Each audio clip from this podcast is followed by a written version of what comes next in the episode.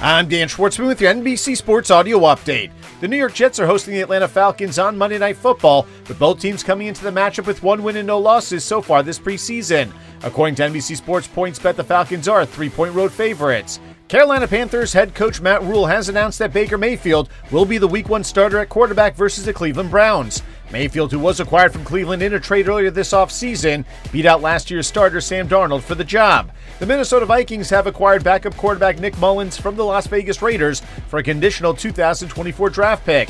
The 27 year old started 16 games for the San Francisco 49ers between 2018 and 2020, while also starting once for the Cleveland Browns in 2021. Mullens will battle both Sean Mannion and Kellen Mond for the backup job behind starter Kirk Cousins. The Hooters restaurant chain has signed up 51 collegiate offensive linemen to NIL deals. All the players come from 10 universities, as Hooters says they wanted to sign entire groups of linemen rather than individuals, with big schools such as Auburn, Oklahoma, LSU, Texas A&M, and Miami being part of the deal. Nine games on the Major League Baseball schedule with just two matchups featuring both teams with 500 or better records, as the New York Yankees host the New York Mets in game one of a two-game Subway Series, while the LA Dodgers are home for the Milwaukee Brewers. It's a day off for the WNBA playoffs with a pivotal Game 3 coming up Tuesday, with the New York Liberty hosting the Chicago Sky in the best of three series. New York won Game 1 on the road, while Chicago bounced back to dominate in Game 2, forcing the big Game 3. Manchester United hosts Liverpool in a huge early season Premier League match at Old Trafford, as the Reds have started the season off with two draws, while United has lost twice.